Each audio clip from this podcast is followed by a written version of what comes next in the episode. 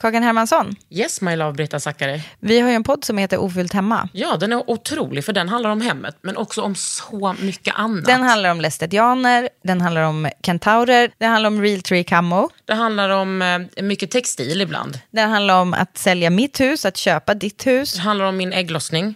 Alltid, ja. Min också. Tack. Den heter Ofyllt hemma och den finns där poddar finns. Hörs i podden, hej då! Hej. Ever catch yourself eating the same flavorless dinner 3 days in a row?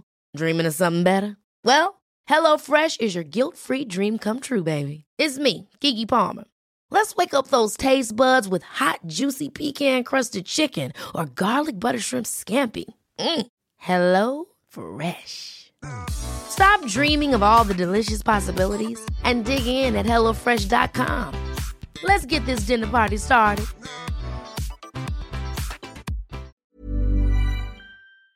Rebecka Åhlund har skrivit en bok som heter Jag som var så rolig att dricka vin med.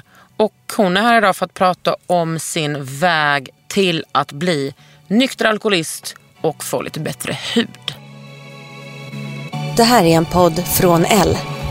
Under huden. Med Kakan Hermansson.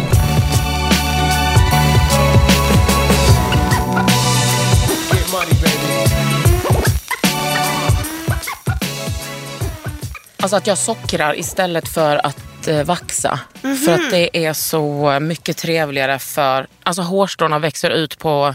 Man rycker dem med hårs istället för mot hårs. Så själva... Det finns ett ord. Jag är helt ointresserad av det. Jag rakar knappt benen längre. Nej, men jag vill ändå berätta för dig. För att det är inte bara dig den här podden ska nå ut till. Nej, utan det är att hårstrået... fastnar inte, så man får inte sådana där inåtbrännare. Okay. Det är ju trevligt. För det har jag en kompis som fick, så hon var tvungen att typ opereras. Ja, precis. Eva Juju, eller? Nej, utanpå. Fast ändå. På VB, Venusberget. Ja. Det är ju inte kul. Nej. Eller liksom precis i ljumsken, tror jag. Ja, där har jag också haft. Mm. Men det är ju inte därför vi är här idag, Rebecka. Men gud, det är så underbart att vi kan träffas och att du pratar så mycket västgötska. Jo, men du sa det. Jag tror alltid jag har gjort det. För att först, när jag flyttade hemifrån så flyttade jag till Göteborg. Som man gör när man är från Brämhult. Ja. Och då så umgicks jag bara med folk från Umeå. Och då vet jag inte vad jag fick för jävla konstig dialekt. Men sen när jag flyttade till Stockholm så hade jag liksom 2 val. Det ena var att prata som jag gjorde eller lägga mig till med så här, du vet, Atlantis flyttar till Stockholm-dialekt. Är det Sveriges vanligaste dialekt? Ja, kanske. Men jag kunde liksom inte det och det kändes bara så här töntigt. Så jag tror att jag överdriver nästan. Jag tror nästan jag pratar mer boråsiska nu än vad jag gjorde när jag bodde där. Ja. Plus att jag lever liksom med... Jag är utsatt för så extrem dialektmobbing i min familj. Det är så här, för att de pratar stockholmska? Ja, min man är ju härifrån. Och mina barn är uppvuxna, de är födda och liksom levde sina första år här. Så när de pratar svenska så pratar de stockholmska. Och när de pratar engelska så pratar de liksom så här East London-dialekt. Hur låter det? Ja, men du vet, Stormsy. Alltså, jag kan inte härma det, du vet... Jag bara ser på min inre syn nu, båda mina döttrar skäms ögonen nu när jag ens försöker prata. Ja, men det tycker jag är väldigt närvarande på Instagram. Hur mycket de skäms över dig. Ja, det gör de. Men alltså just nu är det liksom, nu är vi på läget där Betty som är äldst. Jag behöver bara göra så här. Så här, flicka gärna axeln. Och då är det för att då slår hon liksom händerna för ansiktet och bara, typ ger dig utgångsförbud. Ja, men typ eller så här, kräver att bli bortadopterad, därför att det är så här Ganglin dansen och om jag gör den så är det typ det cringeaste hon någonsin har sett. Och hur gammal är hon, så? 12. Hon är mogen för sin ålder. Hennes människoförakt är stort. Enormt. Eller åtminstone moders skam. Vadå, skäms hon inte för din man? För pappi? Jo, det gör hon. Jag upplever att hon skäms mer över mig faktiskt. Min pappa hade ju liksom... Jag är mycket mer utåtriktad och pratar mycket mer med folk och så. Men fattar hon inte att du är cool? Jag vet inte. Ska man inte göra den? Ska man tycka att ens mamma är cool av henne?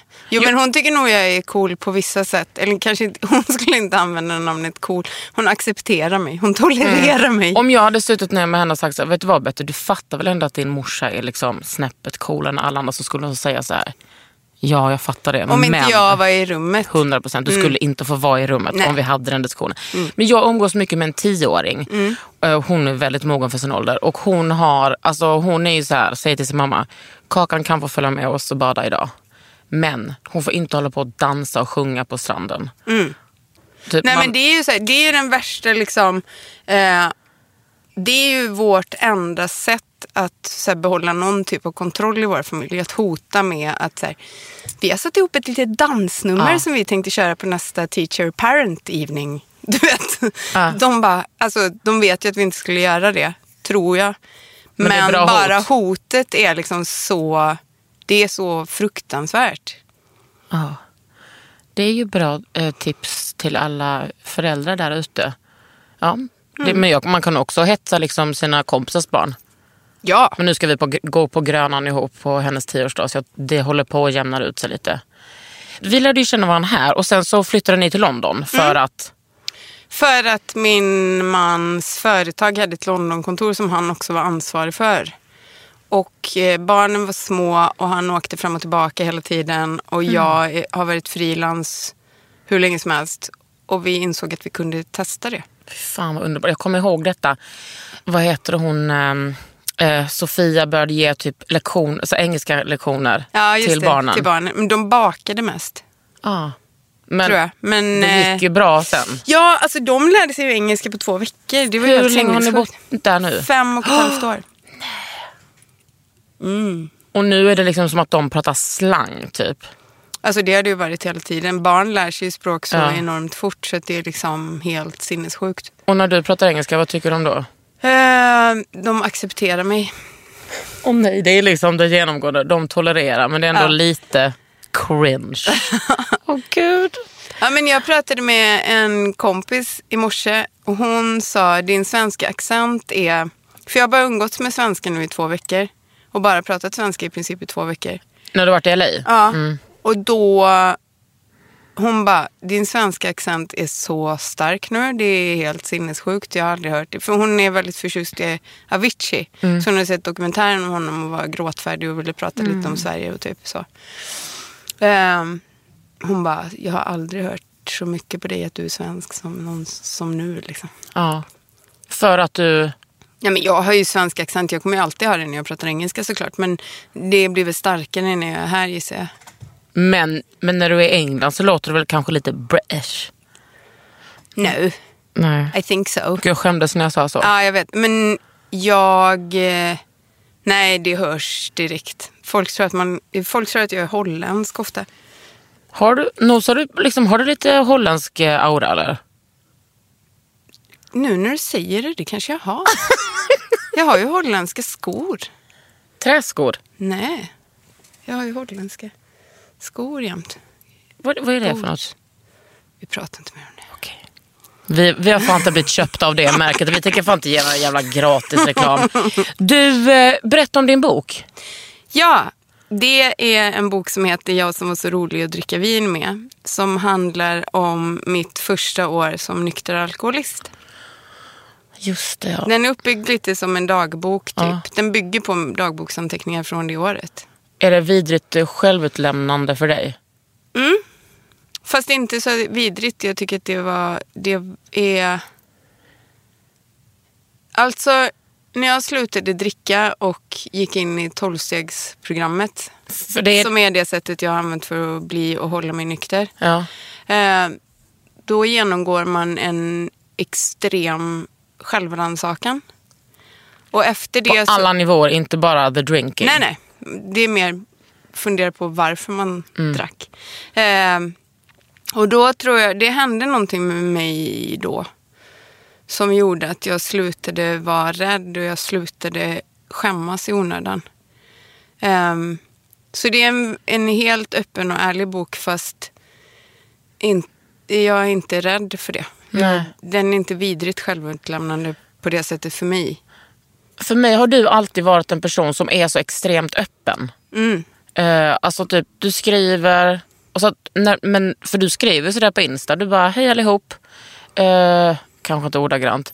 Men typ, jag ska berätta... Nu är det så att jag är alkoholist. Mm. Och, jag skrev det på Facebook efter att jag hade varit nykter i en vecka. Ja, man måste ju börja någonstans. Mm. Men hur kom du till insikt att det var ett problem, ditt drickande? Ja, alltså...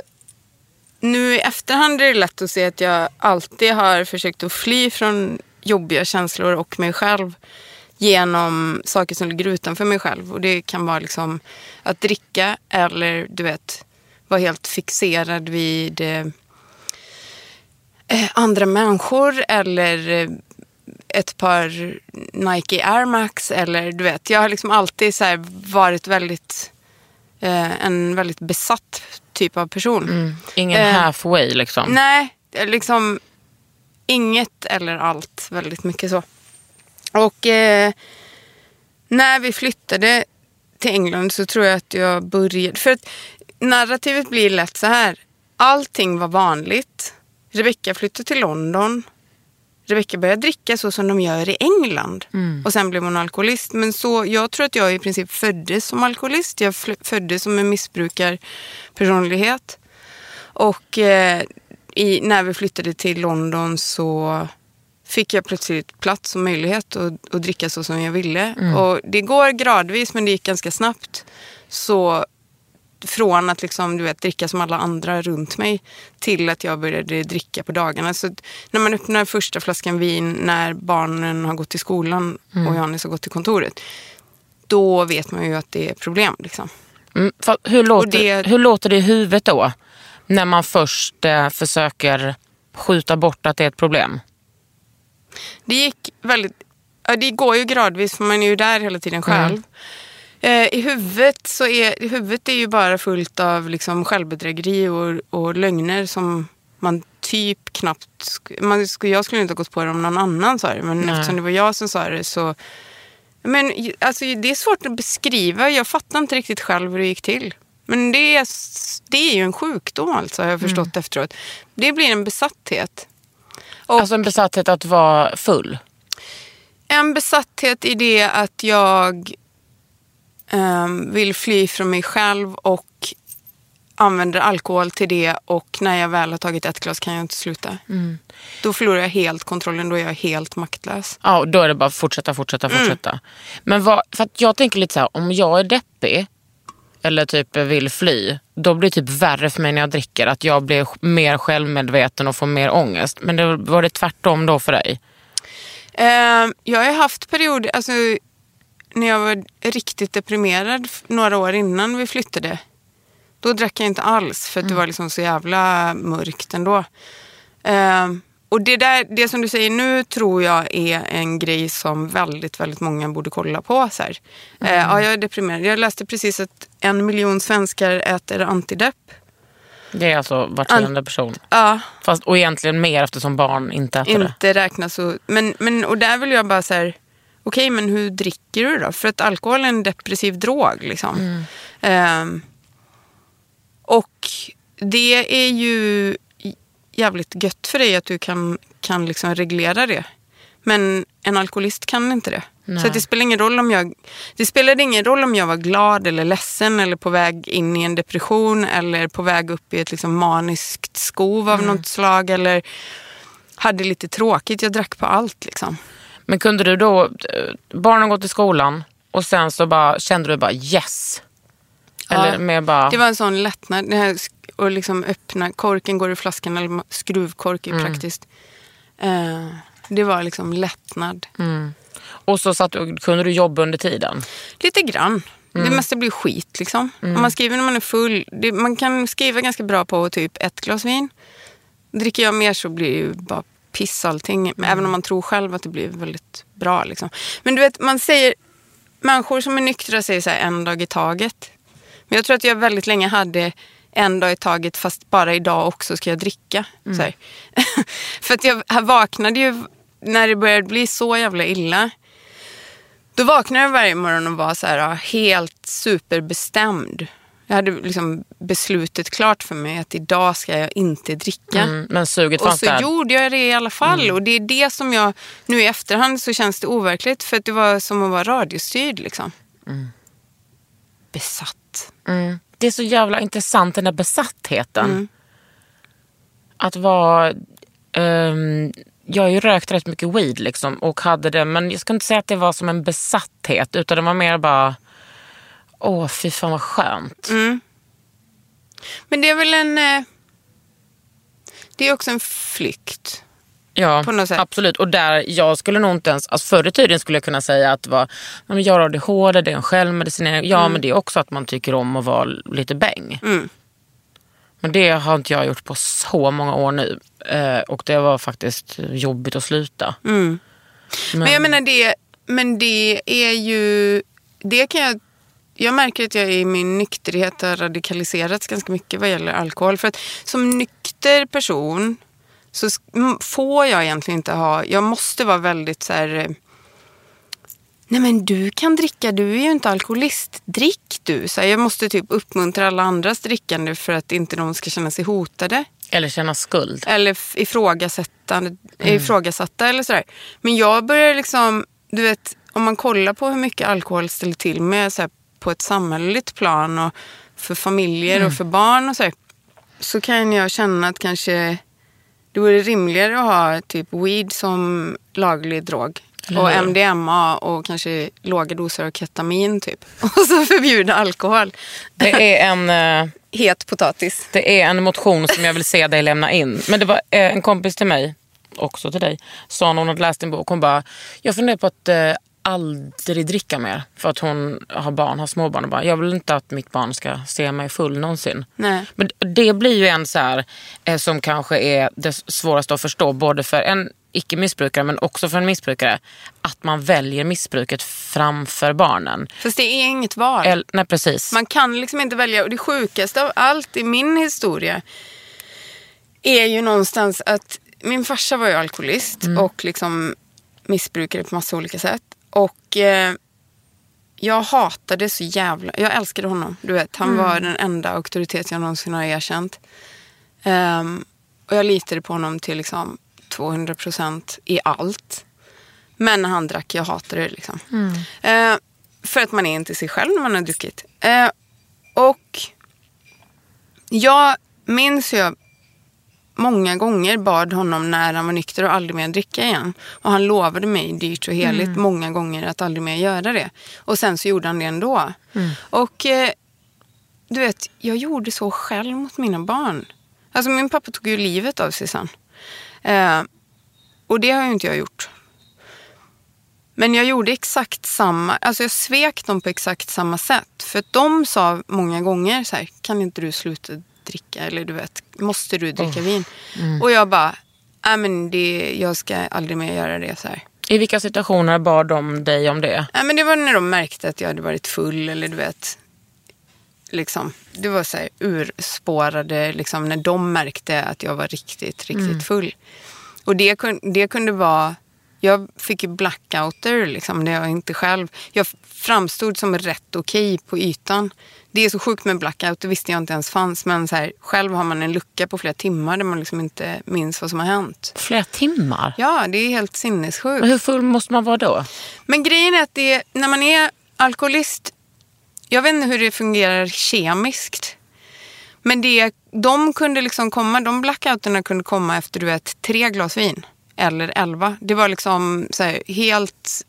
Random. Ja. Och... Det var liksom att det var inget val. Så fort jag tog 1 glas vin så kunde jag liksom inte sluta. Det fanns inte.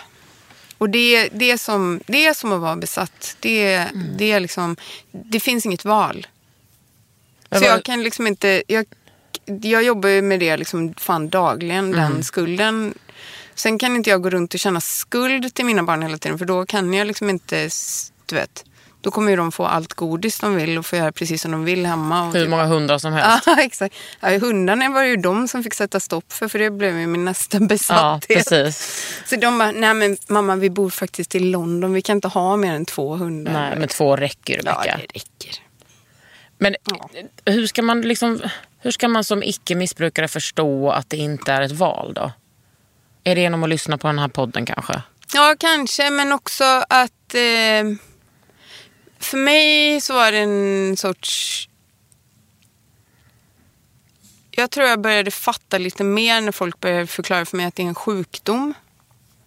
Så att det är som att så här, du väljer ju inte... Jag har ju till exempel diabetes också.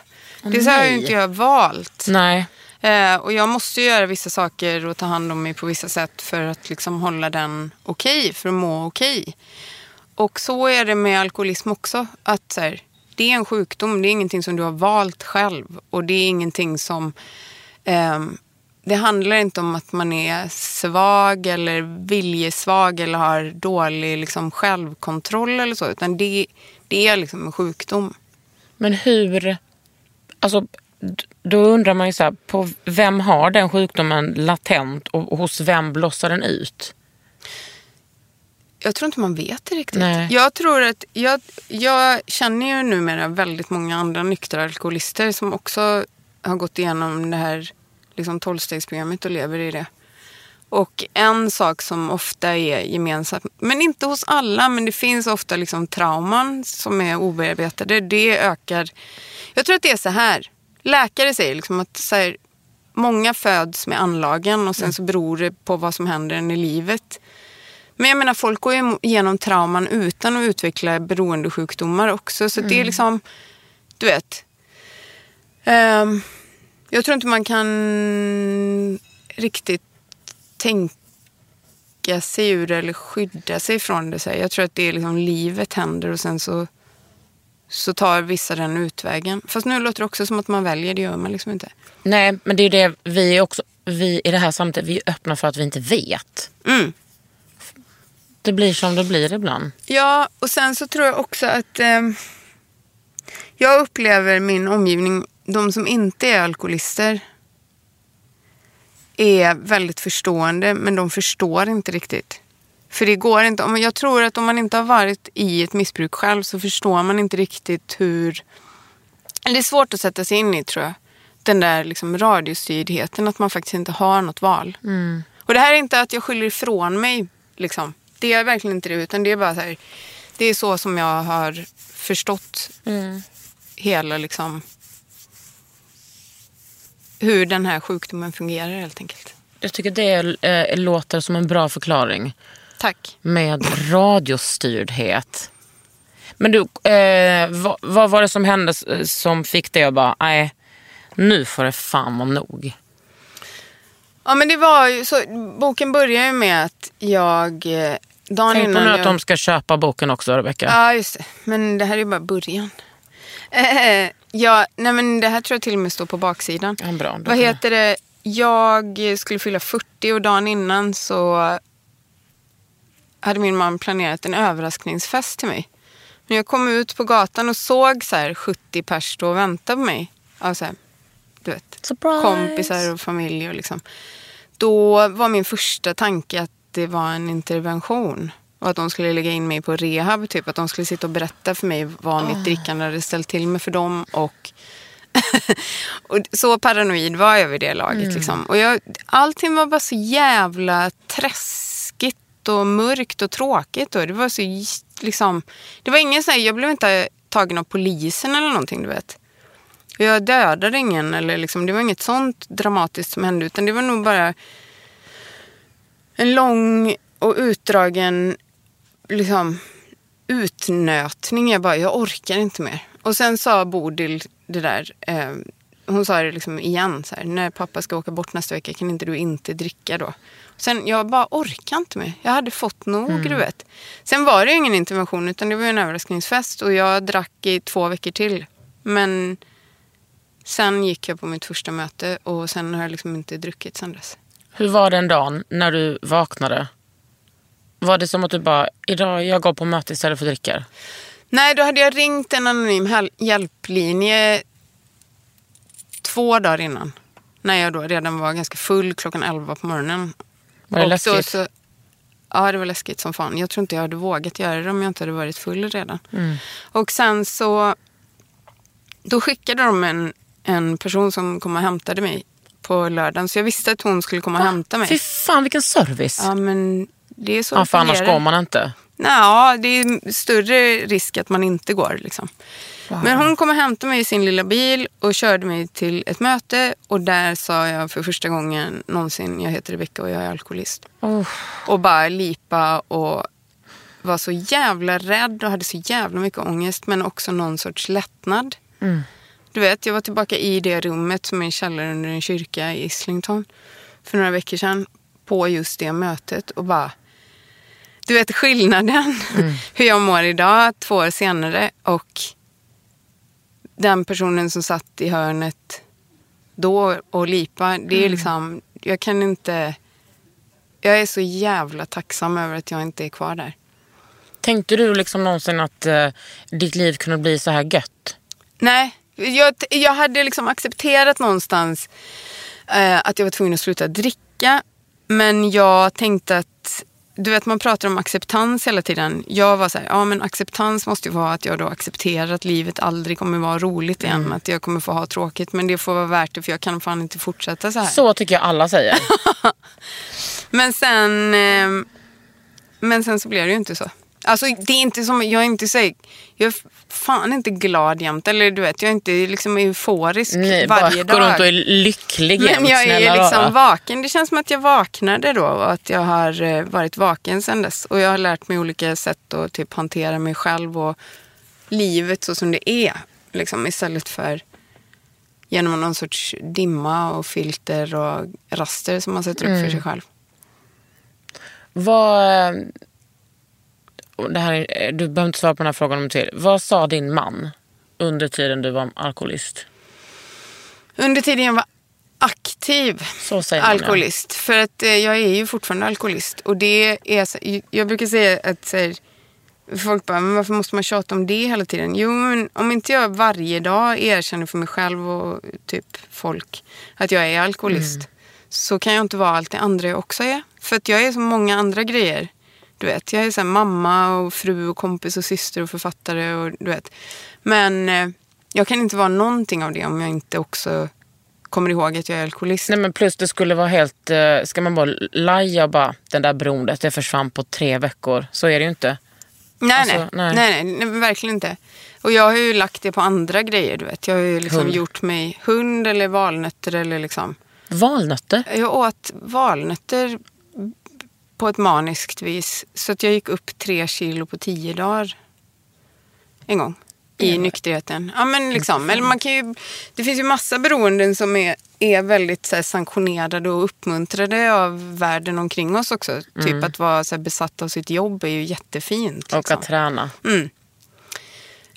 Jo, men tillbaka till din man. Men min man. Nej, men han sa ibland så här... Kan du inte ta det lite lugnt ikväll? Alltså jag gömde ju ganska mycket grejer för honom. Så här. Jag gömde ju alla flaskor och liksom sånt. Så han fattade nog inte riktigt hur jävla illa det var. Och samtidigt så tror jag han förstod det. Men det är ju fan lika jobbigt för den som står bredvid och förstår det. Sen så tror jag att...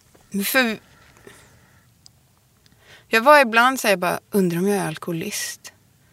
Han bara, nej du behöver säkert bara ta det lite lugnare, du vet. Men det hade inte spelat någon roll vad han hade sagt. För det måste nästan komma från en själv, tror jag. Eller för mig var det så.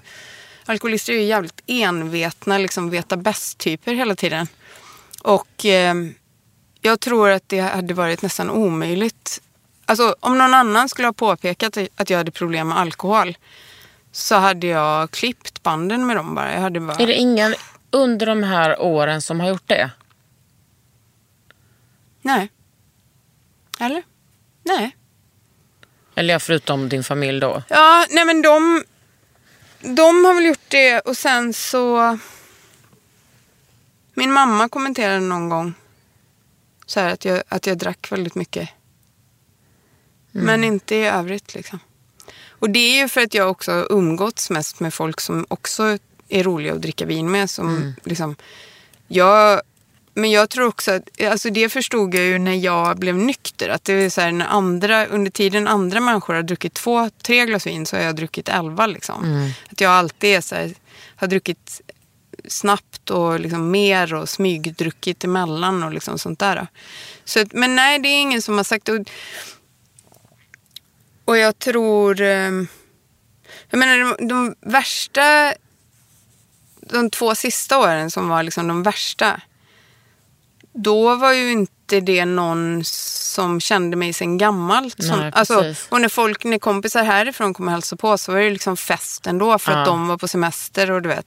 Och då kan man, då ska man passa på och då kan det vara gå till alla vinbarer och liksom, ja precis. Är det vin du har druckit mest? Ja, det är mest. Vitt eller? Ja, vitt och rosé och lite rött. Men det är så jobbigt att få i sig stora mängder rött vin, tycker jag. Mm. Men rosé, inga problem med stora mängder? Nej. Men du, logistiskt, när du drack sådär tidigt på morgonen, hade du nyktrat till då när barnen kom hem? Jag gick ju och hämtade dem i skolan. Mm. Då hade jag ofta, jag liksom planerade så att jag slutade dricka vid typ 1. Och då kanske, och så drack jag typ kaffe, borstade tänderna och gick och hämtade dem. Men jag var ju full flera gånger när jag hämtade dem i skolan. Det var ingen som sa någonting någonsin. För att de inte märkt eller för att det är socialt accepterat? Vet inte. Jag tror, jag menar nu, om du skulle ha tagit ett glas vin innan vi satt oss i den här studion så skulle jag känna det direkt, du vet. Jag känner liksom, alkoholdoft går ju igenom allt. Ja. Det är ju bara man själv som tror att bara för att man borstar tänderna en gång så är det lugnt liksom. Men nej, det var ingen som sa något. Jag tror, alltså att dricka lite vin till lunchen, det är rätt socialt accepterat där. Och sen så tror jag kanske att det är så att ingen väntar sig att liksom mamman ska vara typ full när hon kommer och hämtar. Sen så finns det ju liksom...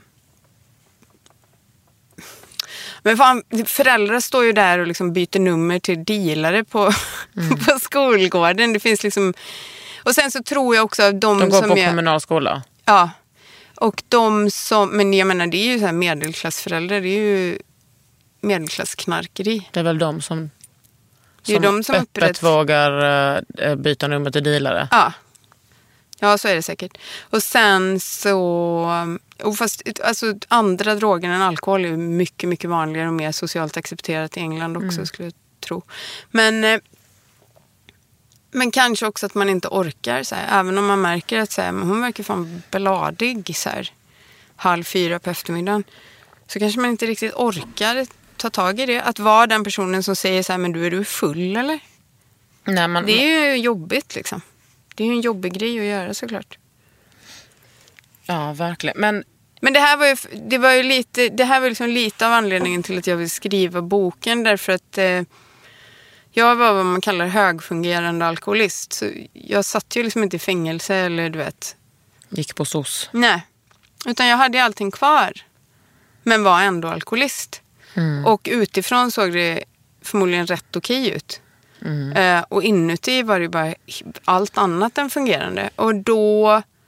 Och det, ja, men det som är så sjukt nu, du vet, efter att boken kom så får jag enormt mycket så här mejl och meddelanden och sånt. Och det är så jävla många som har det likadant. Jag är helt chockad för att det är liksom så många människor som känner igen sig så mycket. Alltså dels nyktra alkoholister och såklart, men också folk som är kvar i sjukdomen. Och som kanske inte vågar erkänna för någon som inte har samma historia. Nej. Typ. Men har du inspirerat dem att våga sluta? En hel del faktiskt. Och det är jävligt mäktigt. Ja, fy fan vad coolt. Men alltså du är ju också så cool som har gjort det här offentligt. Inte förvånad över att du gjort det. För att du, tidigare har du pratat om din pappas självmord. Väldigt öppet. Och har varit... Alltså ganska detaljerad med dina känslor och sådär. Det har liksom varit väldigt nyttigt att följa tycker jag. Så jag är inte så förvånad över det. Men däremot tacksam. Det är coolt som fan alltså. Ja, tack för gullig. Under huden. Ever catch yourself eating the same flavorless dinner 3 days in a row? Dreaming of something better? Well, HelloFresh is your guilt-free dream come true, baby. It's me, Keke Palmer. Let's wake up those taste buds with hot, juicy pecan-crusted chicken or garlic butter shrimp scampi. HelloFresh. Stop dreaming of all the delicious possibilities and dig in at HelloFresh.com. Let's get this dinner party started. There's never been a faster or easier way to start your weight loss journey than with PlushCare. PlushCare accepts most insurance plans and gives you online access to board-certified physicians who can prescribe FDA-approved weight loss medications like Wegovy and Zepbound for those who qualify. Take charge of your health and speak with a board-certified physician about a weight loss plan that's right for you. Get started today at PlushCare.com/weight loss. That's PlushCare.com/weight loss. PlushCare.com/weight loss. Men nu, när du kom ut med boken och liksom, du bara, hej, jag är alkoholist. Vad sa dina döttrar? Men de har liksom... Du vet, när jag var liten så var det som jag tyckte var läskigast var när jag märkte att det fanns någonting någonstans som de vuxna vägrade prata med mig om. Mm. Och jag tror att jättemycket av att jag liksom aldrig bearbetade eller sörjde min pappa var för att jag på något sätt...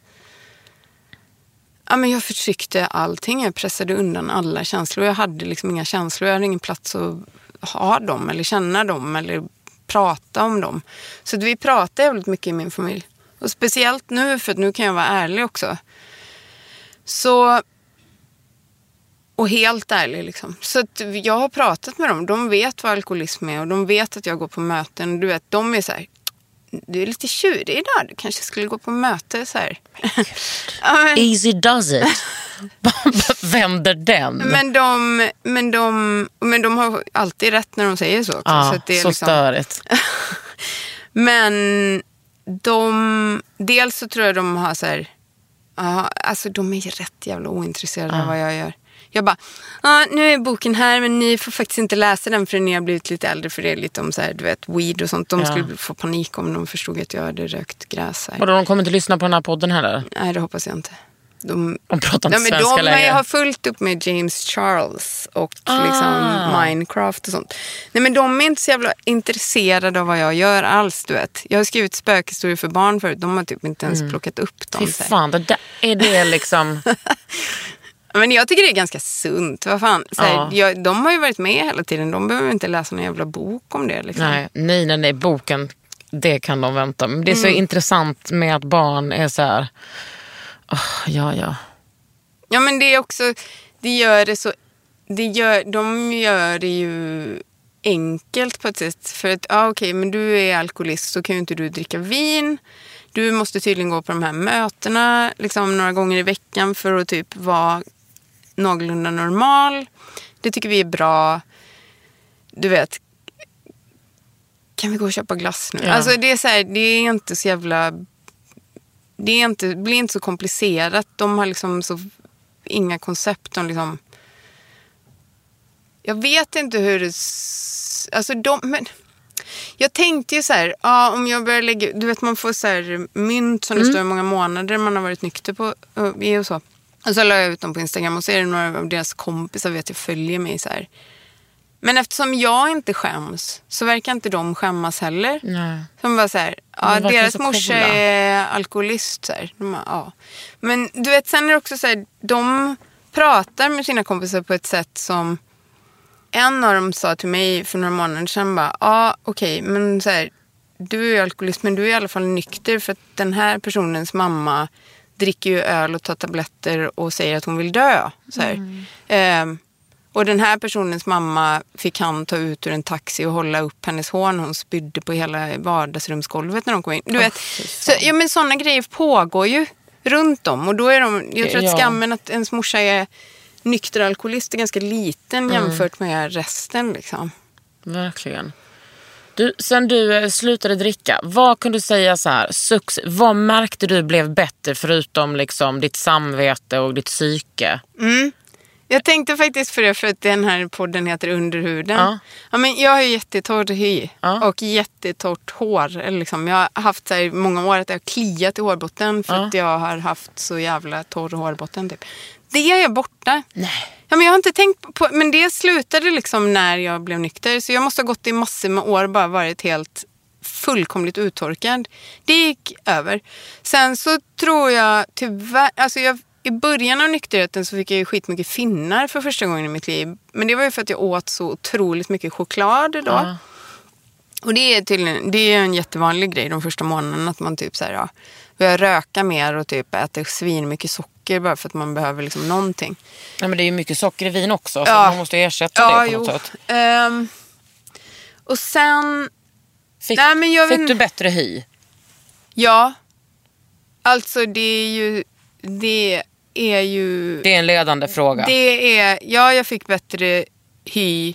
Men jag tror att det också handlar jävligt mycket om blicken som sitter mitt i huden. Alltså att ens ögon blir så här klara och man har så här andra intentioner bakom. Jag tror att det sitter fan ihop. Ja. Och nu, men, nej vänta, det blir konstigt för att det är inte så att om man har finnar så går man runt och är ond. Eller? Men jag skojar.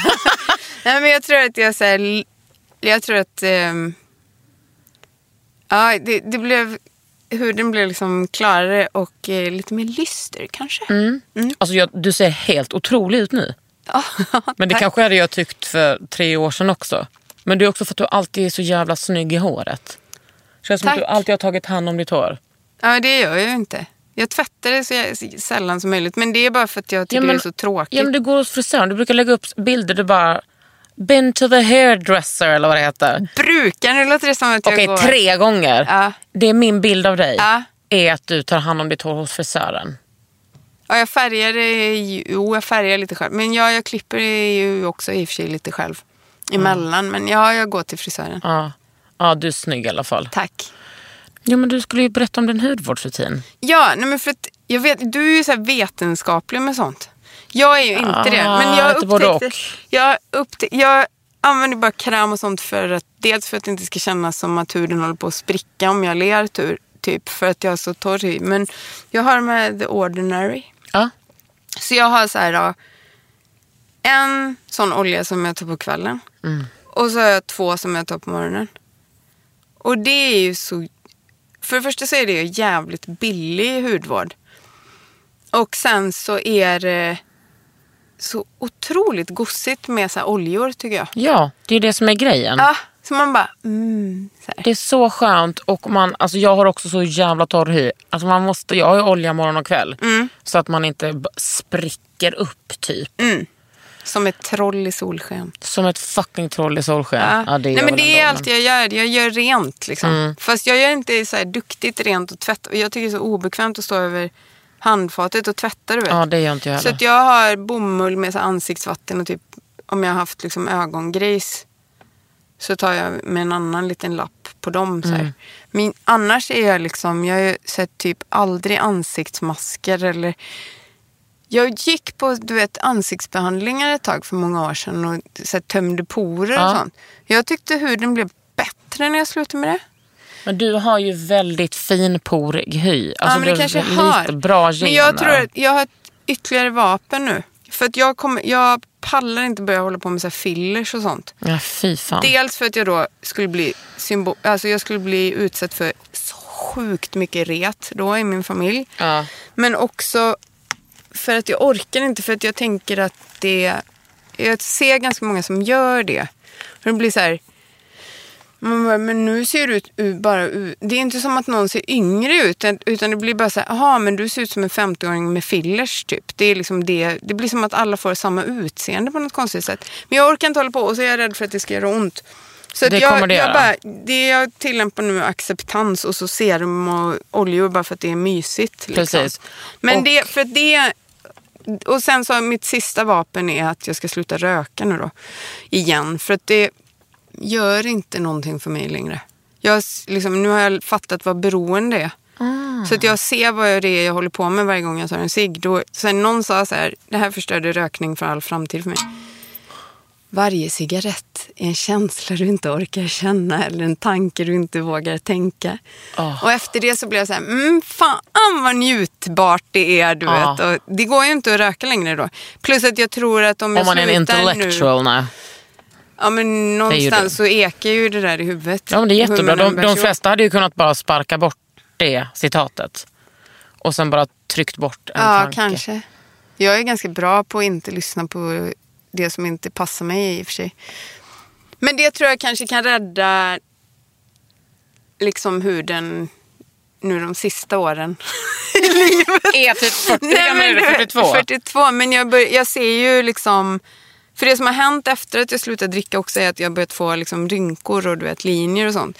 Men jag orkar inte hålla på. Men det är liksom inte dumt med rynkor och linjer. Det som är dumt är att röka. Mm. Alltså det är som att folk bara... Man bara, har ni missat informationen om cigg? Mm. Det är fan skitfarligt. Mm. Det är irriterande när folk röker. Ja, det är jättedumt. Och också, får man inte förlåt, Kakan, förlåt. Ja, nej, men du är ju på väg. Mm. Jag är inte här för att du ska få skuld. Däremot kommer jag ge dig skuld om du inte använder SPF. Vad är det? Solskyddsfaktor. Ja. Det är jag kass på. Mm. Men det vet jag också att man... Alltså om jag är, du vet, och badar och sånt. När du är då gör jag det. Ja. Men... Jag märkte nu, vi var ute och så här, i USA så heter det ju gå på en promenad, det heter ju hajka. Ja. Så det gjorde vi i en nationalpark i Utah nu precis. Mm. Och det var supervackert. Och jag smorde in lite pliktskyldigt så här, på axlarna typ och armarna så här. Då. Så insåg jag efter en dag i solen, jag var ju helt liksom, du vet här. Dekoltaget. Ja, och liksom facet var ju helt så här. Nej. Bränt i sån, eftersom jag har jättestora solglasögon så såg det ut som så när folk hade varit i Alperna när man var ung. Så hade du varit i USA? Nej, det var utomhus i 4 timmar i sträck typ. Det är ju, solen är ju jättestark. Hudens goda men också ovän. Och det, alltså en sak så här, om du inte vill hålla på med fillers men ändå kanske tänker de här linjerna och rynkorna, jag bryr mig inte mycket, men om du vill förhindra dem så är det ju solskydd som är bästa grejen. Det är inte mer med det. Fukt och solskydd. Många linjer är ju bara torrhetslinjer. Ja, så kanske. Ja, så är det, för att jag såg ju ut som Master Yoda i söndags efter en långflygning och sen så drack jag 2 Resorb. Och blev så söt igen. Och blev 28 igen. Söt och 28. Men då, vilka ordinary produkter är det du har? The buffet. Ah. Och någon som bara är en olja som heter typ squalane. Ja, squalane. Ja. Och sen någon så här, retinol, bla bla bla. Gumman, du är på... På kvällen med 2% någonting. Retinol. Det där tycker jag, det där känns seriöst tycker jag. Ja, bra. Jag gick bara till den affären. Hiya. Och så sa jag, hello. Hiya. Vad ska jag ha typ? De bara, men det här. Och så jag hade tänkt liksom att de skulle bara...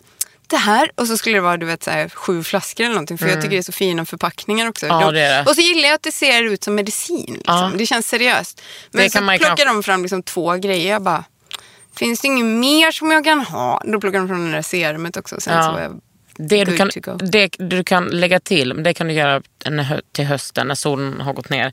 Det är typ... Men jag måste ju uppenbarligen lägga till solskyddsfaktor. Det ska du göra. Men efter hösten kan du lägga till sån där AHA. De har det på sån här stor flaska. Så tar man, det är som typ vatten. Puff, puff, puff. Det klappar man in innan serum och innan kräm och sådär. Går det ner i huden, rensar porerna. Alltså man behöver inte göra någonting, man bara klappa in det så sköter de resten. Okej, det låter bra. Ja. Det är jätteskönt. Vadå, kommer det upp massa smuts sen då? Nej, det ska man inte, alltså så mycket syns det inte. Alltså det är bara att det går ner och bösar runt liksom. Eller vänta, det är ju BH som gör det. AH går ner lite, men AH tar bort döda hudceller. Du måste mejla det här till mig sen, för annars kommer jag glömma det. Kommer mejla. Alltså, har du nu identiteten... men jag tänker innan, har du haft identiteten kanske att du har varit mamma eller att du har varit författare, bla bla bla bla, eller har du nu identiteten jag är nykter alkoholist? Har du gått in i det liksom, eller måste man göra det för att kunna liksom lyckas vara nykter alkoholist alltså? Jag vet inte om jag någonsin egentligen har funderat på vad min identitet är. Den har i alla fall... Jag tror inte jag har valt någonsin eller liksom bestämt vad det är. Som jag sa, jag måste liksom komma ihåg att jag är alkoholist. Hur påminner du dig om det? För att kunna vara de olika grejerna. Ja, men du vet, hela min liksom, jag har ju börjat med massa nya grejer sen jag blev nykter. som är dels att gå på möten då och ha kontakt i den gemenskapen. Har du en sponsor? Ja, och jag är sponsor. Ah, det måste ju vara fantastiskt. Mm, det är fantastiskt. Är det till en nykläckt nykter? Nej, det är jag har 3 sponsorer. Men ja, det är ju oftast så att man är några veckor nykter och skaffar sig en sponsor. Fantastiskt. Och sen så, ja men det är ju liksom steg 12 i 12-stegsprogrammet är att ge vidare det som man själv har fått. För att jag är nykter för att någon annan hjälpte mig och liksom gå igenom allt det här. Och därför så vill jag ge det vidare. Och det ingår liksom i hela grejen att man ger det vidare. Så att min bok är på sätt och vis också ett 12:e steg då, att jag ger vidare det jag har fått gratis för att andra människor har gett av sin tid och kärlek och kraft liksom. Och delat med sig av vad de har lärt sig. Vad är det här 12-stegsprogrammet? Vill du dra det eller? Men du frågar om min identitet. Ja. Jag vet inte om min identitet. Min identitet är... Alltså jag är en nykter alkoholist. Det är en jättestor del av vem jag är. Men det är inte allt jag är. Nej. Men det är en del av vad jag måste komma ihåg för att kunna vara allt jag är. 12-stegsprogrammet... Ja, men det är egentligen... Om man så här... Det är jättelätt att googla. Det är enklare för folk att läsa. Googla det, ungdomar. Ja, men det är så här, erkänna att man är maktlös. Erkänna, eller så här, komma till tro på en högre makt. Som en makt som är större än man själv. Det behöver inte vara Gud. Jag tycker det är bekvämt att kalla det Gud.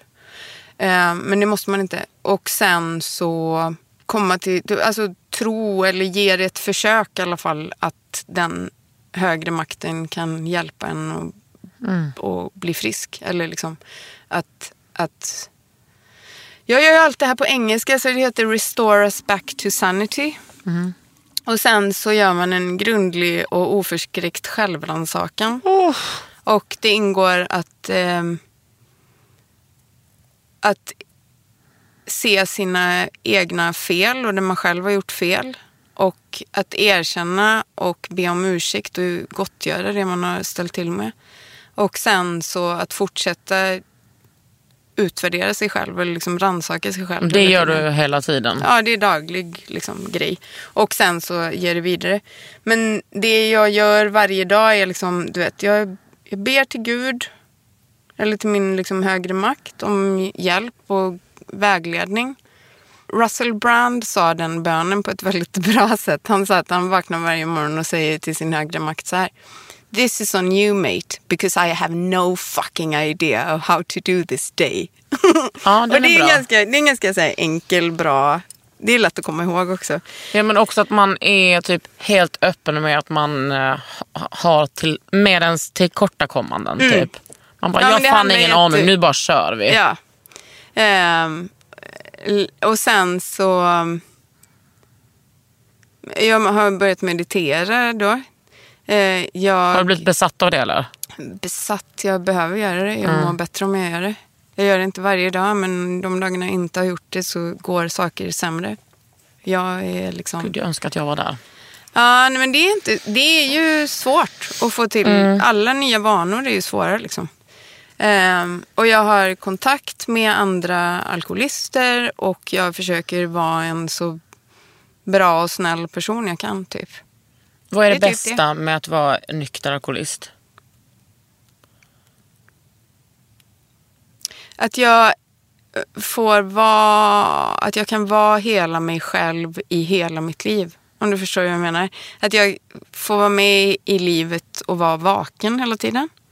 Det låter kanske inte så jävla kul. Och det är inte alltid så jävla kul. Men, det är fan... men livet är ju liksom... Men det är real. Ja. Det är på riktigt liksom. Mm. Och livet är inte så... Det är inte så jävla lång tid vi har här så att man behöver hålla på att bedöva bort sig själv halva tiden. För det tycker jag är...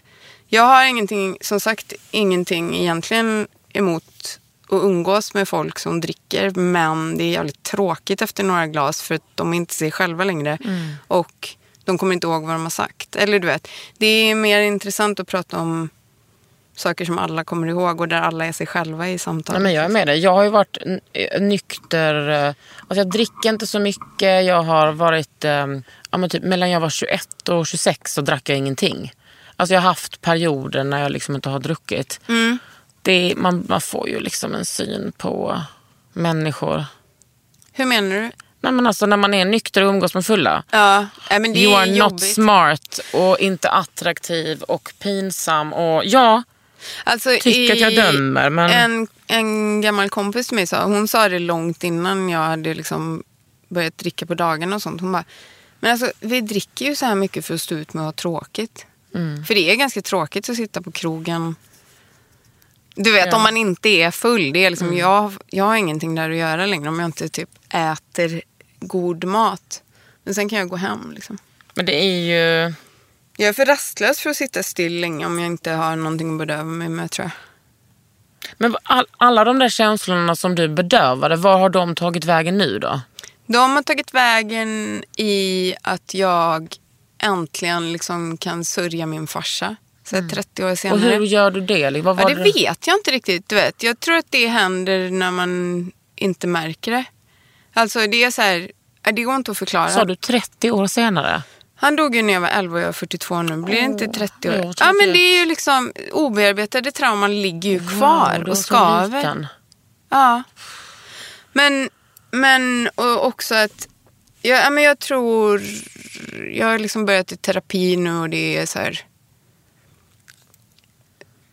väldigt bra och väldigt helande och jag typ lär mig grejer om mig själv och fatta grejer. Du vet, ibland så kan man bara tänka på en sak på från en lite annan vinkel och så blir det något helt annat helt plötsligt. Vet du vad jag menar? Att det är liksom bara wow! Så här.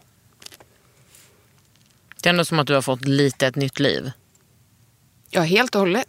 Okej, jag försökte vara lite ödmjuk. Ja, men det låter så dramatiskt, men det är fan dramatiskt. Alltså, att bli nykter. Ja, men också och... bara, är det så fel att vara dramatisk? Nej, det är inte så fel. Ja, jag tycker folk borde läsa den här boken. Och också kanske inte vara så rädda för att se vad fan är det som gnager och varför vill man dämpa det hela tiden. Och jag säger inte att det är lätt för mig att säga, men jag säger det i alla fall. Varför skulle det vara lättare för dig att säga än för någon annan? Nej, men för att jag har alltid varit en sån människa som... Men du är väl också, du sa förut så här, men du har alltid varit så öppen. Du är väl vidöppen, du har väl alltid varit det? Ja, ganska, men mindre och mindre. Alltså, är det så? Ja, absolut. Varför då? För att jag liksom... jag har alltid varit väldigt öppen med mina politiska åsikter. Men det är för att jag orkar inte vara rädd längre. Jag orkar inte vara i konflikt med folk. Jag orkar liksom inte vara i drev längre. Nej, jag orkar inte utsätta min familj för det. Jag orkar inte att min flickvän eller mina föräldrar ska vara... Du har haft hela den där jävla sleven. Precis, the big slew. Ja. Nej, men jag orkar inte det längre. Och det är ju bara skit. Det är ju bara destruktiv jävla skit. Precis. Från folk som... antagligen mår piss men inte orkar kolla på det själv utan sitter och krigar. Anders, Ulf och Jan-Åke liksom. Men du vet, det sjuka är att för 2,5 år sedan så hade jag blivit förbannad på dem och typ skrivit något jävligt så här, dräpande tillbaka kanske för att skydda dig då eller du vet, gett mig in i clinch. Men nu kan jag ändå så här, jag tycker fan synd om dem. Mm.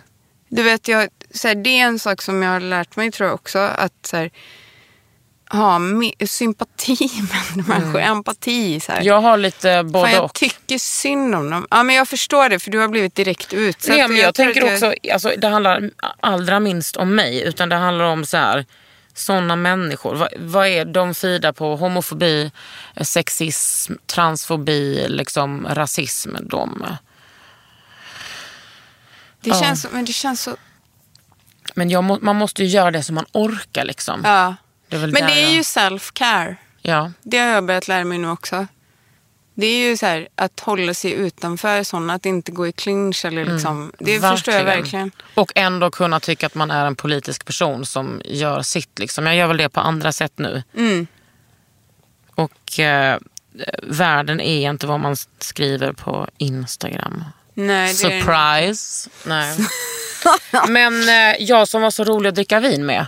Mm. Ja, den finns ju ute nu. Mm. Vilket förlag är det? Natur och kultur. Natur och fucking kultur. Jag heter Kakan Hermansson och du har lyssnat på Under huden med mig och Rebecka Åhlund. Under huden med Kakan Hermansson. En podd från Elle.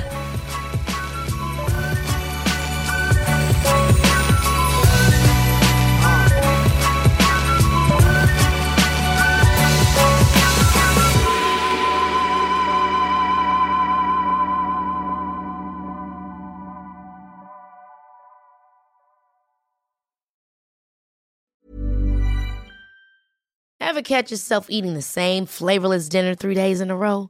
Dreaming of something better? Well, HelloFresh is your guilt-free dream come true, baby. It's me, Keke Palmer. Let's wake up those taste buds with hot, juicy pecan-crusted chicken or garlic butter shrimp scampi. Mm. HelloFresh. Stop dreaming of all the delicious possibilities and dig in at HelloFresh.com. Let's get this dinner party started.